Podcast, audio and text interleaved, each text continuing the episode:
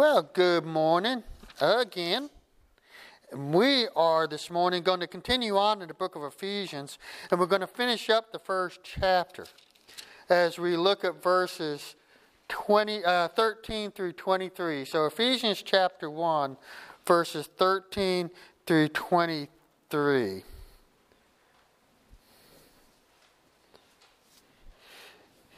If you were, please read through those verses with me. In him you also trusted.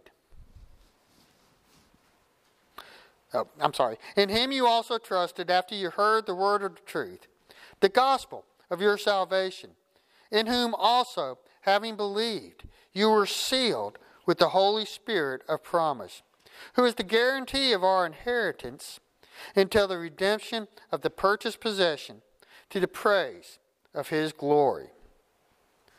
Therefore, I also, after I heard of your faith in the Lord Jesus and your love for all the saints, do not cease to give thanks for you, making mention of you in my prayers, that the God of our Lord Jesus Christ, the Father of glory, may give to you the spirit of wisdom and revelation in the knowledge of him in the eyes of your understanding, being enlightened, that ye may know what is the hope of his calling, what are the riches of his glory, of his inheritance in the saints, and what is the exceeding greatness of his power toward us who believe according to the working of his mighty power, which he who worked in Christ, when he was raised from the dead, and seated him at his right hand in the heavenly places, far above all principality and power and might and dominion, and every name that is named,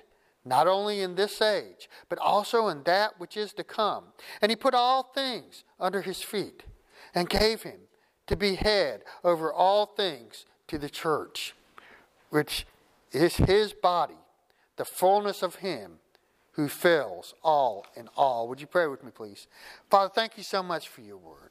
Thank you so much for giving yourself to us. Lord, for the redemption that we don't deserve, for allowing us to once again be part of your family, Lord. And may this word this morning just pierce our hearts and draw us close to you Lord, will you move everything else out of the way and make your presence known here among us, that you may be seen and heard. For it is in Jesus' name we pray. Amen. Now, a couple of points to make here. We see in verse 13 that in him you also trusted after you heard the word of truth, the gospel of your salvation. Yeah, I've often, I haven't heard it recently, but I used to hear quite a lot the phrase, preach the gospel always, and if necessary, use words. Well, the Bible is pretty clear that words are always necessary, that the gospel must be heard. Now, a demonstration of the gospel, living your life according to it, certainly makes an impact, but at some point the gospel must be heard. People have to know why you act the way you do, why you do the things you do. Not just that you do them, but why. And therefore, the gospel has to be heard. In fact, we're told quite specifically that faith comes by hearing. In the 10th chapter of Romans, verses 13 through 15, this is what we see. For whoever calls on the name of the Lord shall be saved. Now, how then shall they call on him whom they have not believed? And how shall they believe in him whom they have not heard?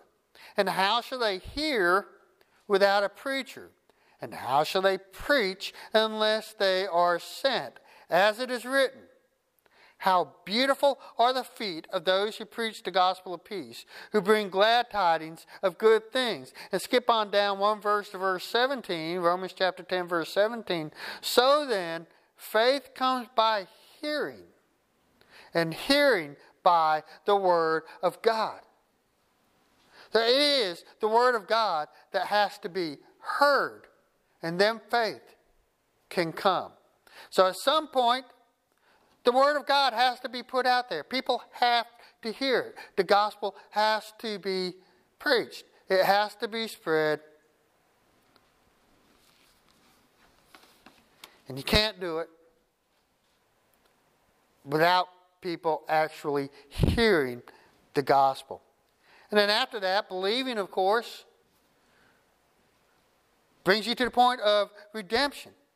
And it brings you to the point of our salvation. And John chapter 1 12 tells us, But as many as have received him, to them he gave the right to become children of God, to those who believe in his name. So once we hear God's calling and we believe and trust in him, then our salvation is secured and redemption begins. We've heard about redemption a good bit. redemption is not just a here and now thing. It actually happens in, in, in multiple stages. It's not just here and now, but it's also something to come. Um, we have been redeemed through faith in Jesus Christ. Ephesians 1 verse 7 says, In him we have redemption through his blood, the forgiveness of sins, according to the riches of his grace. And we are currently being redeemed as the Spirit, the Holy Spirit, works in our lives to make us more like Christ, that sanctification. Uh, Romans chapter 8, verses 1 through 4 tell us um, how the Spirit is working in the lives of believers. It says, Therefore, there is therefore now no condemnation to those who are in Christ Jesus, who do not walk according to the flesh, but according to the Spirit. For the law of the Spirit of life in Christ Jesus has made me free from the law of sin and death. For what the law could not do, in that it was weak through the flesh, God did by sending his own Son in the likeness of sinful flesh. On account of sin, he condemned sin in the flesh, that the righteous requirement of the law might be fulfilled in us who do not walk according to the flesh, but according to the Spirit. So this is an ongoing uh, uh, act of sanctification, which is part of redemption. And then, lastly, we shall be redeemed when Christ returns and we become like Him. Eighth chapter of Romans, verses 22 and 23. For we know that the whole creation groans and labors with birth pangs together until now. Not only that, but we also who have the first fruits of the Spirit, even we ourselves groan within ourselves, eagerly awaiting the adoption, the redemption of our body. So it has happened, it is happening, and it will happen. It, it, it's not a one time thing, but an ongoing lifetime thing, our salvation. That God is working in us. Now, the Ephesians, they heard the gospel and they trusted it, and their salvation, it was secured. The gospel is true. We can trust it.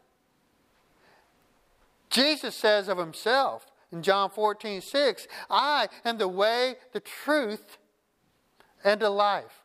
No one comes to the Father except through me. So he says he is the truth.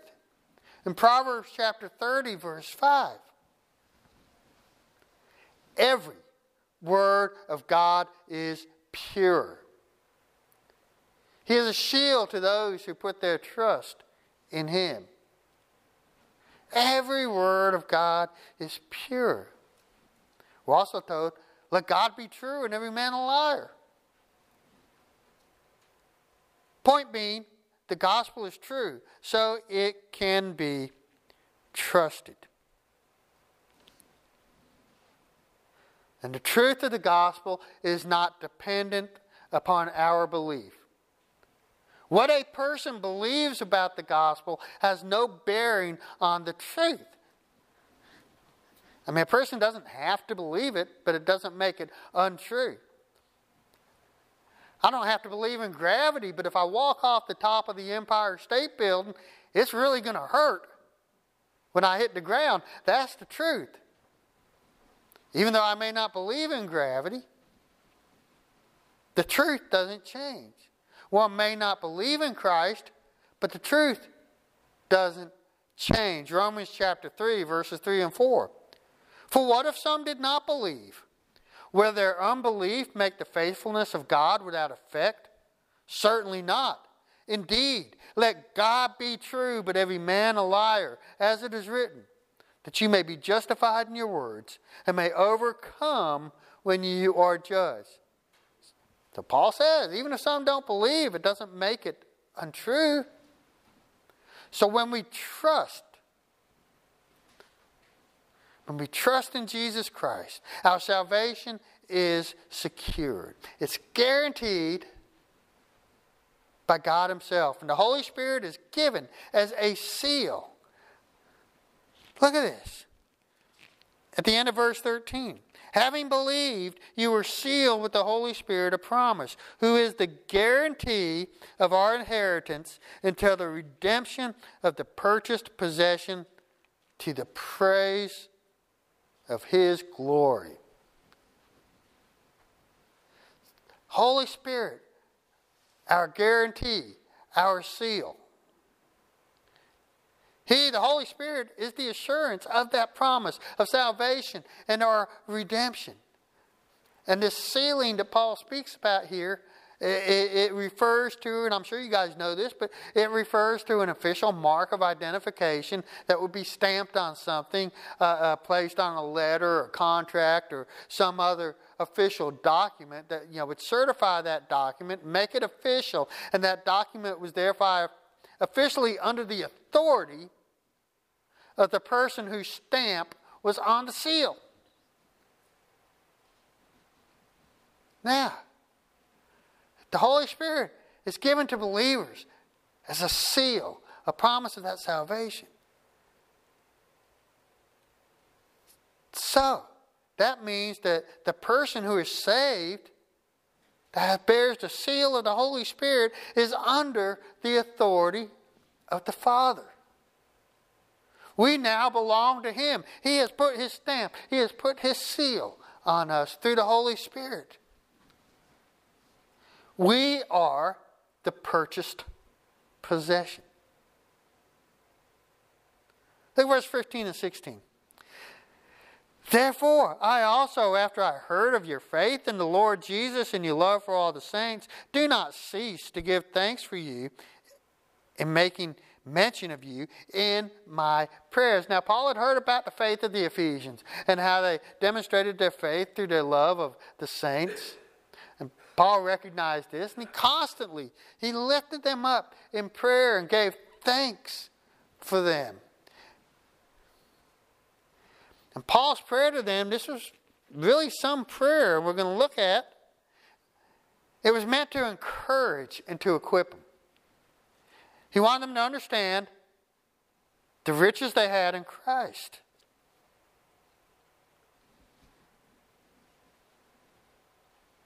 As he would also want us to understand, as God wants us to understand, the riches we have in Christ. Yeah, a lot of people resist salvation because they're afraid what they might have to give up.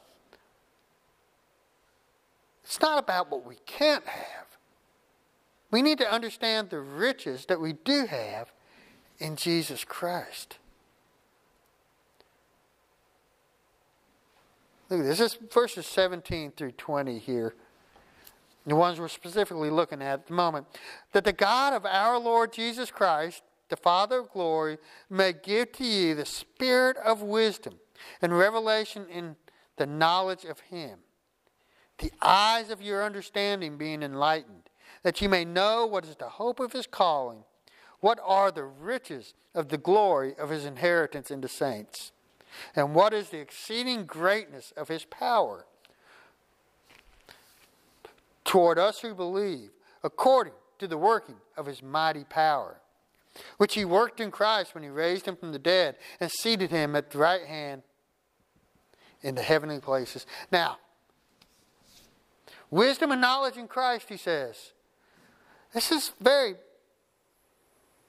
fundamental. There's no higher knowledge than knowing God. This, this is part of what he was praying for them, the Ephesians. Without knowledge of God, true understanding of anything is impossible. Proverbs 9:10 says, "The fear of the Lord is the beginning of wisdom, and knowledge of the Holy One is understanding." Without that knowledge, you know all the facts in the world, but you're not going to have the understanding that you need. The knowledge of God is fundamental.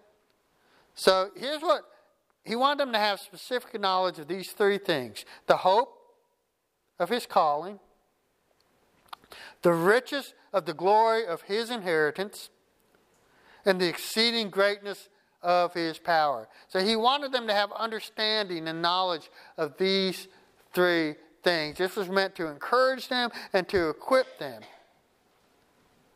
Now, God's calling provides a sure hope. The hope carries with it the assurance it's an assurance, it's something we can count on.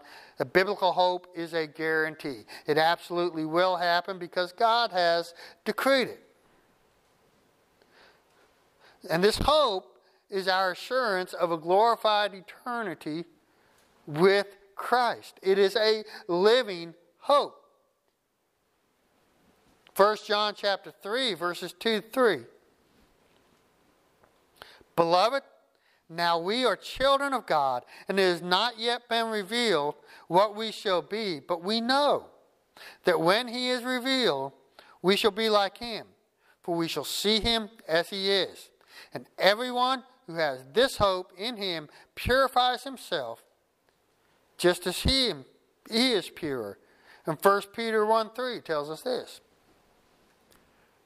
Blessed be the God and Father of our Lord Jesus Christ, who according to his abundant mercy has begotten us again to a living hope through the resurrection of Jesus Christ from the dead. So, this living hope, as they begin to understand it, as we begin to understand it, should be a driving force in our lives. Paul wanted the Ephesians to understand this, and so should we. This hope in Jesus Christ should be a driving force, it should be a motivation behind everything we do in our lives. And also, we want them to understand the riches and glory of his inheritance. Now, this speaks of, if you look at the text, his inheritance, God's inheritance, not ours. In Ephesians 1.11, we see if, uh, uh, a, a, reference to our inheritance. Um, in him we have also we have obtained an inheritance. But now he's talking about his inheritance, God's inheritance.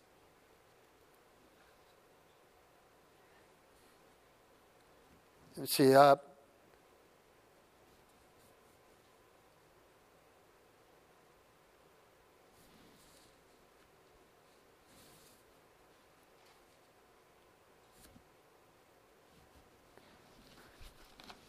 trying to find the exact verse here, but we're looking at verses 17 through 20.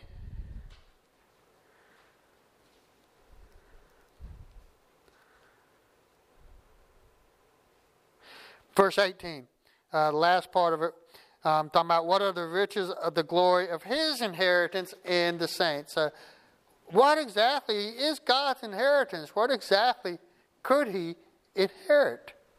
Well, his inheritance is in the saints, believers. Now, think about this for just a moment. God looks at us as part of his great wealth. And indeed, it, we were bought at a tremendous price. So we must mean something to him. We must hold some value. And the fact that he has bought us and made us an accepted part of his wealth is to the praise of his glory. Our redemption truly is God's glory, as we saw in Ephesians 1 6, to the praise of the glory of his grace by which he made us accepted in the beloved. So it truly is, again, all about God. That we are part of His inheritance is really kind of mind blowing when you stop and think about it. We are the purchased possession, we are part of His wealth. And then there's God's power. This same power that raised Christ from the dead, our text tells us.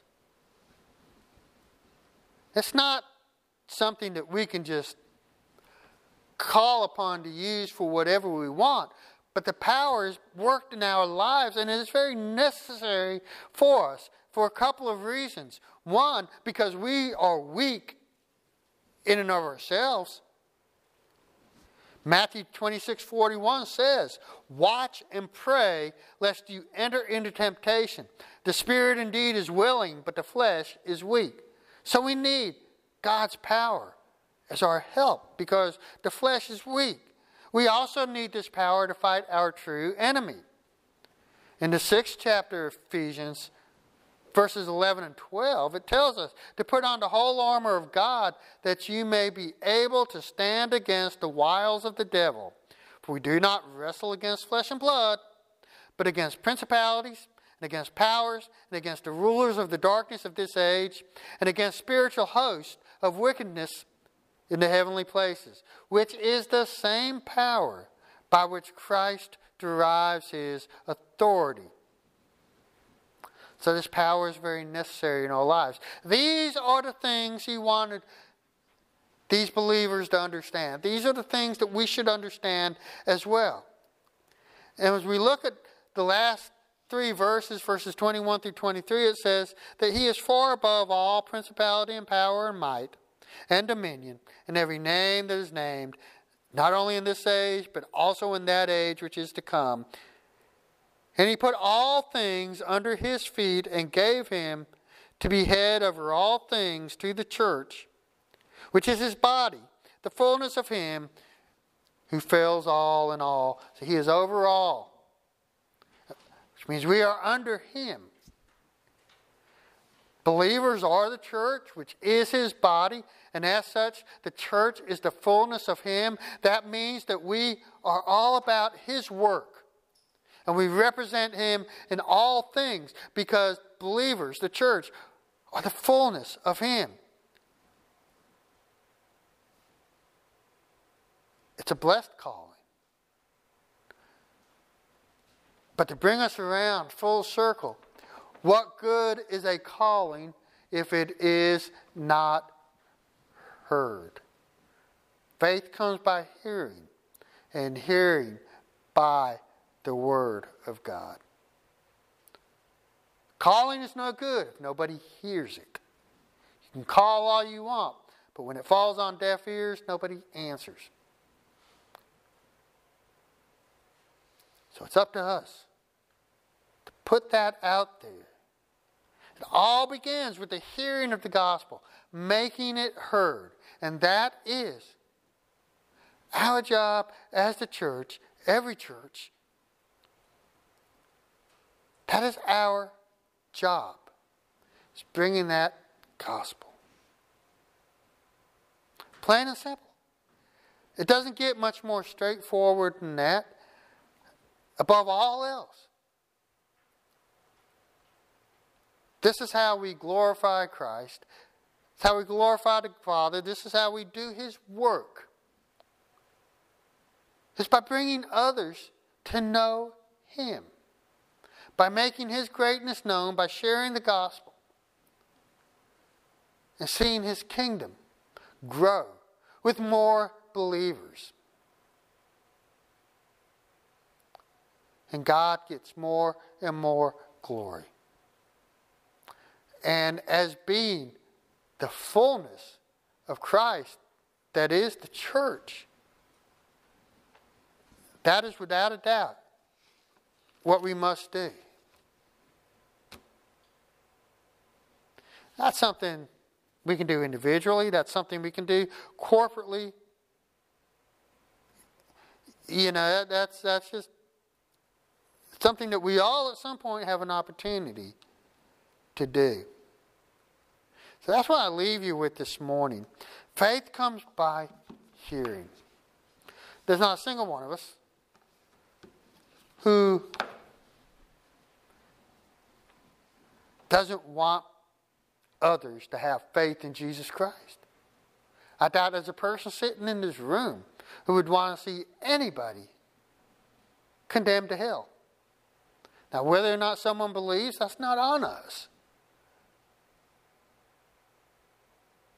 But the sharing of the truth, the Word of God, the gospel, is, is on us. So that's what I'll leave you with this morning, just some, some things to, to think about.